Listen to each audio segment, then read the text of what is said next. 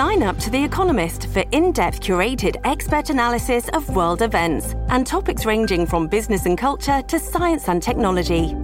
You'll get the weekly digital edition, online only articles, curated newsletters on politics, the markets, science, culture, and China, and full access to The Economist Podcast Plus.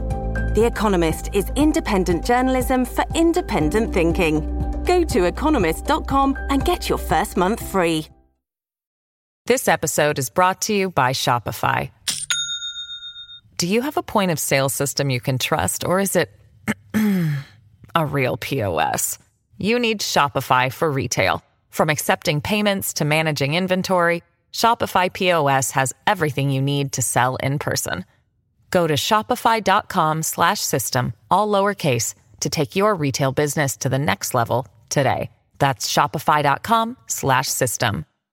Hello, everybody. This is Marshall Poe. I'm the editor of the New Books Network. NBN listeners like to read books and buy them. So we thought we'd tell you that right now, our friends at Princeton University Press are having a remarkable site wide sale. You can get 50% off books, including ebooks and audiobooks, with the code 50, F I F T Y, at checkout until May 31. You can save some real money on Princeton University Press books. I encourage you to go there and check it out.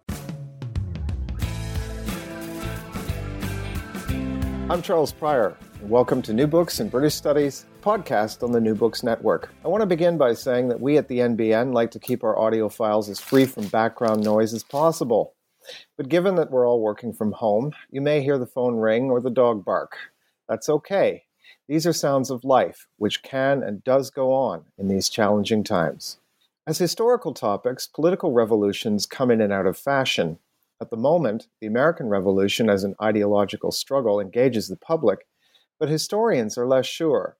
Books that used to have the revolution at their center now approach it from the edges and peripheries, integrating the experiences of people and communities excluded by studies of ideological origins. In the United Kingdom, still mired in Brexit, the Civil War past inflects present politics, even if the conflict itself has been nudged off the school curriculum. In the 1990s, historians of England refought the civil wars in battles of footnotes. It took entire books to summarize the scholarship on events that were sometimes civil wars, at others revolutions, here wars of religion, and there the wars of the three kingdoms. Michael Braddick is professor of history at the University of Sheffield and is a leading voice in the study of England's revolutionary past. In The Common Freedom of the People, John Lilburne and the English Revolution, he takes a fresh look at the turmoil that gripped England for three decades in the middle of the 17th century. His focus is on one man's path through these years, a path that was one of stark public suffering, personal conviction, principled argument, and an unwavering dedication to the idea that common liberties were the highest political goods. Michael Braddick joins me from Sheffield. Welcome to the podcast. Thank you, Charles. Good to be here.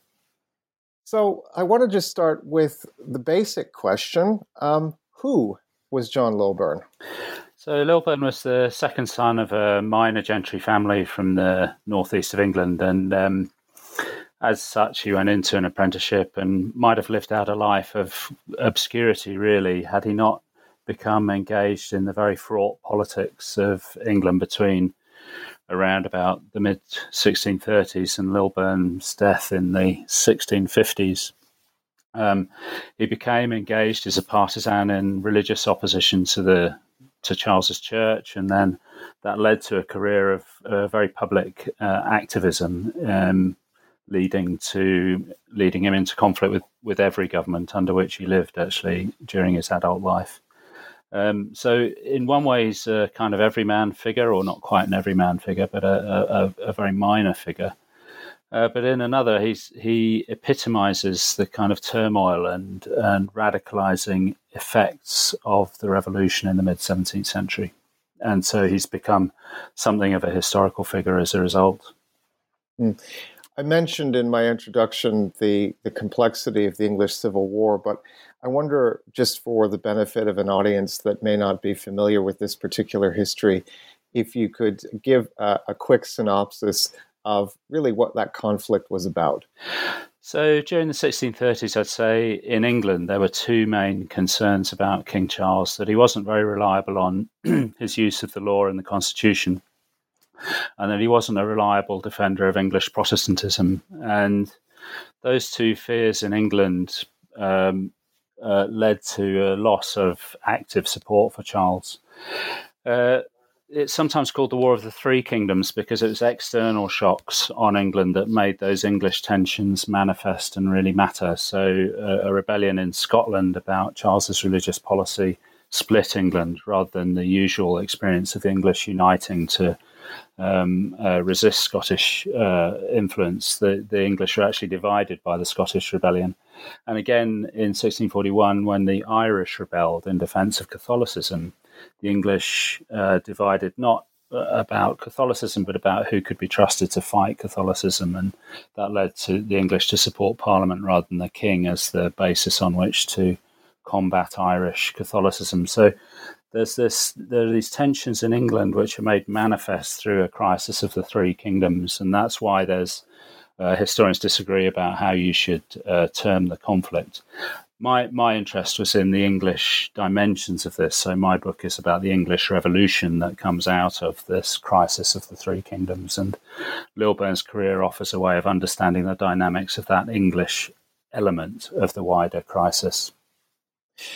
So you've written on the uh, Civil War period before. Um, God's Fury, England's Fire is is now one of the standard texts that we use to to approach this period. It's a it's a masterful synthesis but in terms of how you came to this project, you know, why John Lilburne? Why use him as a lens uh, to look at this period? Um, well, uh, I would say first of all, it's an absolutely fascinating life. He he um, uh, was imprisoned at the age of twenty, refused to um, answer charges, and was imprisoned for contempt. Um, and from that moment when in his early 20s to when he died in his early 40s, that 20 year period, he was in prison or exile for about 12 and a half years. Uh, he was accused of treason four times, on trial for his life three times. Um, and he was often present at key moments in the revolution, like a kind of Zelig, the Woody Allen character. He's often just hovering around the fringes of some of the, the key moments in English events. So it's a very fascinating life. Uh, and, and there's a, an amazing character behind it, a man of extraordinary sort of fortitude and courage, but also uh, kind of stubbornness and bloody mindedness. And I, I, found that, I found the, the life and the person very engaging. But uh, returning to that point, that he, he was in normal times someone destined for a life of provincial obscurity, but he became a national figure, and that was because he commanded public support. He became a master of new arts of doing politics through print, through street demonstrations, uh, dramatizing fundamental political issues in a way that garnered emotional commitment from people. And, and I was interested in that way of doing politics, which was new and which was intrinsic to the radicalism of the revolution. It, it, the revolution became so radical because there were people like Lilburne doing politics in this new way. So there's a couple of things I just want to draw out there. The first, we'll come back to the the way that he enacts his own politics, but I just want to zero back on on the radicalism. Can you talk a little bit about the sort of the the London context uh, that radicalism emerges out of. A lot of uh, specialized historians have written in particular about one locale in London that produces a, a lot of radical thinkers. Uh, I was wondering if you could just sort of sketch uh, the, the sort of the urban character of, of radicalism in London in this period.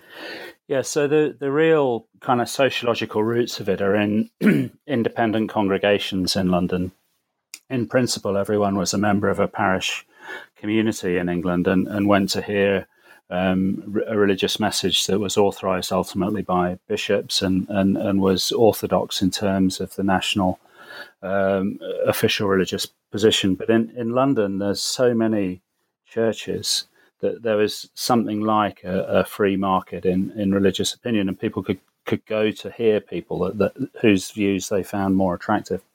And that was supplemented by a kind of voluntary religion where uh, people could club together to fund a lecturer, or, or someone had endowed a lectureship to enrich the religious life of the city. So there's a much greater variety of religious voices in, in London, and that leads to uh, a kind of voluntarism in religion where people could gather with like minded souls to hear the version of Christianity that they found most uh, most aligned with their own conscience. And not all of that produces radicalism by any means, of course, but it, it does create a kind of spaces where, where radical groups can congregate. And so the, the I think you're probably alluding to Coleman Street, uh, yes. a single street in London where uh, we know people who had some connection with the Coleman Street congregations and, and or, or, the businesses along Coleman Street were in the 1630s or in the 1640s very important in, in radical politics of a, of a quite different kind once the revolution uh, um, began to, to unfold and politics began to go in new directions. The Coleman Street people were very active in, in, in a particular strand of that. So there's this sociological basis in the independent congregations. A second key element is print. Um, uh, print was a, a, monopoly of the stationers' company, and the stationers' company gave the government a means to regulate what was printed. But there's illegal print in London in the 1630s. People running um, presses, uh, but most importantly, they ran them from Amsterdam and uh, Rotterdam and other towns in uh, the Netherlands. And there's a strong connection between these radical groups in London and illegal printing in Holland uh, which allowed again.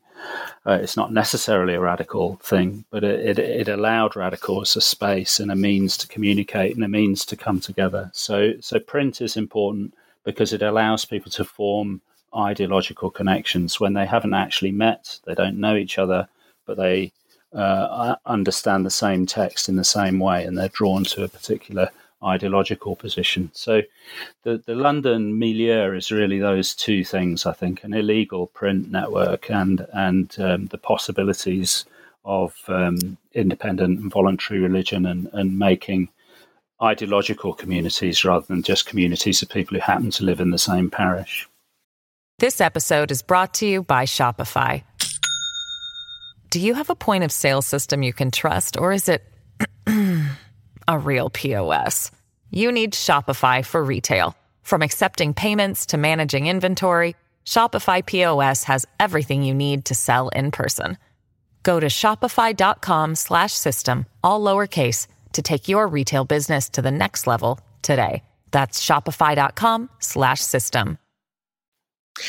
So he comes out of this radical uh, London context, and as you mentioned, he then becomes this sort of uh, he, he's everywhere. He's he fights at the at the epic battle of Edge Hill. He's captured.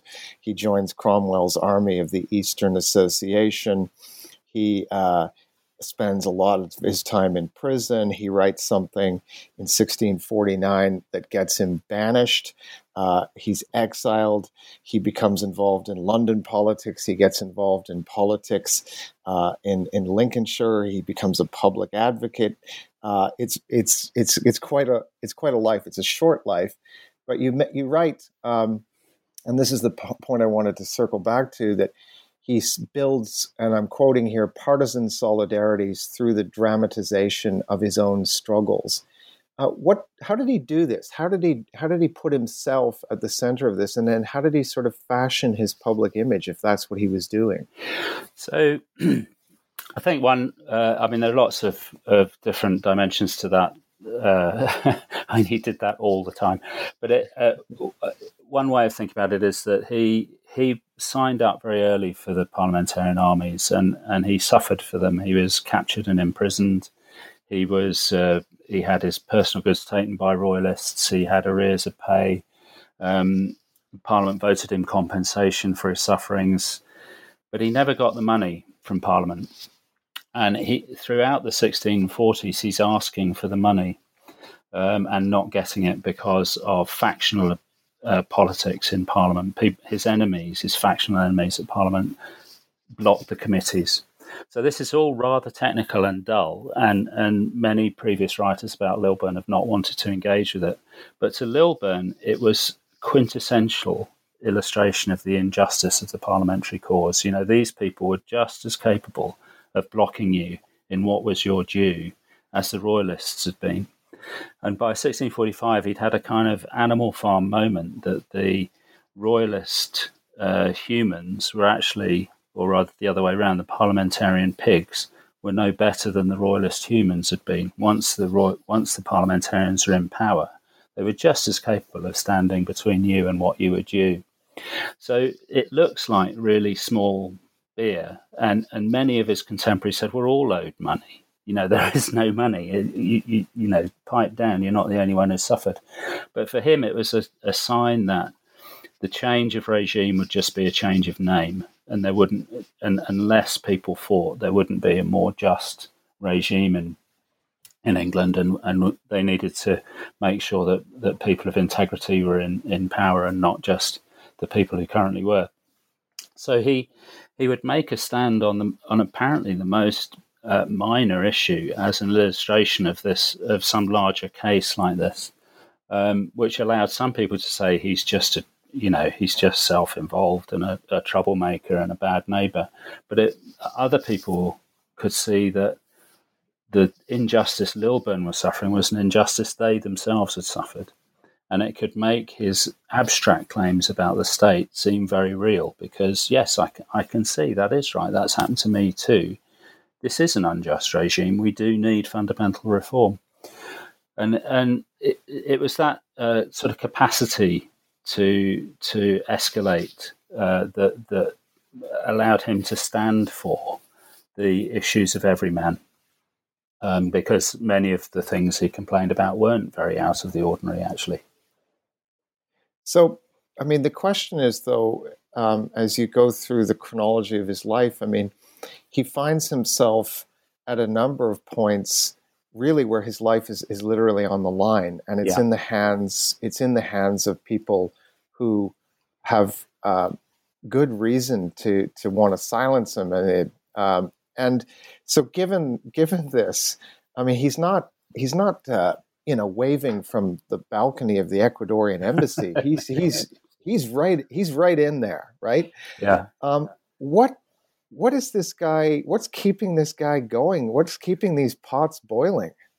He has uh, unbelievable um, courage, I think, and and it, and that comes from um, God. Uh, he, he says that all the time. It was God, God who gave me the strength to suffer like Christ in this uh, in this cause. Um, and it, it, leads him to uh, uh, to be utterly casual of his own safety, um, inviting prosecution. Um, I, I, one brief example of that is that in 1646 he was conf- in conflict with his immediate commander, and that led him into conflict with the Earl of Manchester. Um, and in a pamphlet, he said the Earl of Manchester's head had stood too long on his shoulders, effectively accusing him of uh, treason. And all that was about tactics and, and their view of the eventual settlement. But what was at stake, really, was Lilburne's arrears and uh, compensation. But anyway, he said this about Manchester, and he, he would have got a, a, a, week in Newgate and been told to make a formal apology. But what he did instead was say, I will not hear the charges against me brought by the House of Lords because the House of Lords has no jurisdiction over commoners. And he, he stuck his fingers in his ears while the charge was being read so that he, he, he literally couldn't hear it because he said, If I hear this charge, Magna Carta has become worthless. And that kind of. Uh, um, insane kind of escalation right. to to I, I, the House of Lords has no jurisdiction in this country rather than I don't like the Earl of Manchester. That led the House of Lords to imprison him at their pleasure. He was in, he was sent to the Tower of London with no end to that sentence simply by the declaration of the House of Lords. So, eh, on the one hand, it's a kind of insane escalation and, and extraordinary courage to, to push an argument to that point. But on the other hand, he made his point because the House of Lords had, betrayed, had, had behaved so arbitrarily in committing him to prison on an open ended basis for saying he wouldn't hear their charge. So uh, uh, I, I, think it's driven in the end by, or he, he talks about it in terms of a, a, religious justification, but I think there's a deeper personal characteristic. And one of the things that I talk about in the book is his gentry honor, his gentry sense of honor, and his um, how his father had been cut from a similar cloth as was his uncle. They were these northeastern um, gentry family that knew their rights, fought for their rights, saw it as an honourable thing, and dishonourable to ever back down in a combat for your rights. So, but he he always talks about it in, in religious terms. But I mean, it there's the an additional dimension too. Is this comes that there are other costs. Um, he he's you know he's basically bankrupted. Yeah. Um, uh, he's in, in in tremendous amounts of debt um, uh, you know, seven thousand pound fine that he has to pay on banishment. He loses children uh, to disease. Uh, he's separated from his family for long, long periods of time. So there's there's tremendous personal cost to this. Um, what what do we think about his his his state of mind through the period? I mean, what what keeps him you mentioned is his faith in god but i mean what keeps his family supporting him well his elizabeth his wife seems seems to have been utterly devoted to the cause and and to him and to have accepted the sacrifice the whole family made as as part of the deal but it, it's very hard to know because there's very little that survives from Elizabeth, and, and most of the representation of Elizabeth that we have are, are, are via John, and that's the vision of his wife that he no doubt found comfortable to have. So, but he he's very uh, casual also of of his family's well being, and he sees the sacrifices of his family as part of his own sacrifices, uh, as just a natural extension of them as you say, Elizabeth bore 10 children, only um, four of them lived, outlived John. Um, she lived on in poverty. And there's this terrible irony, given what I say about the importance of his gentry honour to him. He failed utterly to provide for his family. He never had a trade, he never had a secure landed estate, he never had a public office. He never established himself as a gentleman, even though that was clearly at the core of what he wanted.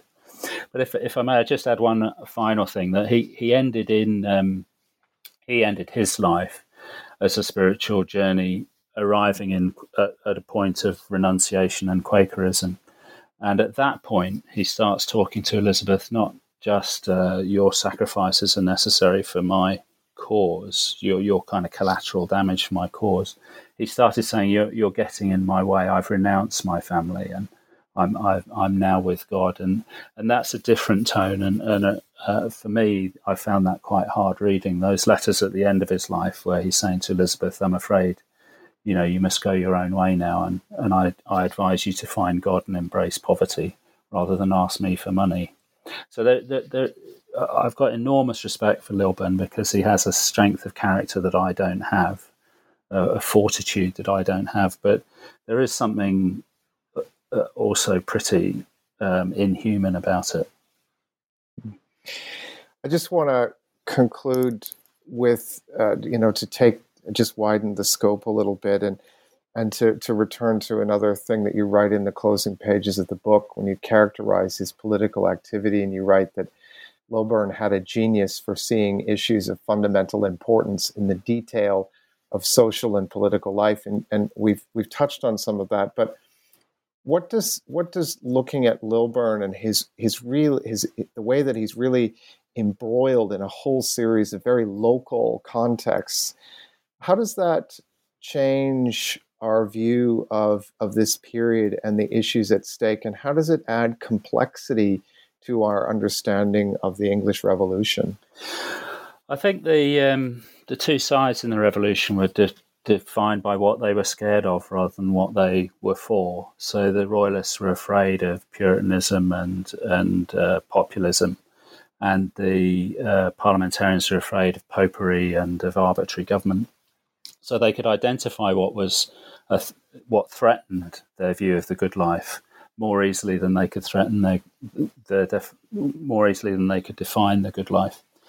And uh, I, I, think uh, once the Parliament started to win, it became more important to identify the good life, and at that point, people did begin to to to fall out amongst themselves. Uh, and I think you capture that dynamism much more effectively if you see one person's journey through these arguments. That in 1642, Lilburne is absolutely clear what the threat is. But by 1649, at the end of the decade, when they're trying to establish a peace settlement, having won the war, it, it, you can see he's he's finding it hard to agree with the people he's with whom he's been, you know, on whose side he's been fighting. Um, and he came to that through um, law and religion, the two things I started with. Really, uh, the English common law encourages you to think that the, where a hedge is is a matter of property rights. It's not a matter of where the hedge is; it's a matter of uh, fundamental property rights. And if if the hedge is in the wrong place, then property rights are worthless. And and early modern religion encourages the same thing that a personal fault is of cosmic significance because it's it's sin and it's evidence of a fallen world. And so they're both these habits of thought in, invite people to move from very concrete, specific problems to issues of absolute fundamental importance. And and you can follow that through the life of one person in the revolution, as as the the, the behaviour of Sir Arthur Haselrig, for example, in 1653 for Lilburne, that shows that the whole regime is absolutely corrupt and that they haven't established a good life. They've defeated popery and arbitrary government, but now there's a new threat. Um, and I think that that view of a very dynamic, fluid revolution in which people are seeking to define a contested good life, but seeing in lots of detail fundamental problems in the world, I think that's much easier to capture through this very well documented life of John Lilburne. You, you could do it for other individuals who took very different journeys, but but Lilburne is one way of understanding that dynamic. So I don't. I, so the I'm not saying Lilburne is typical of the revolution, but he reveals the dynamic of the revolution. I've been speaking with Michael Braddick, the author of The Common Freedom of the People, John Lilburne, and the English Revolution, published by Oxford University Press. Professor Braddick, I really appreciate your time. Well, thanks very much, Charles. That was good fun.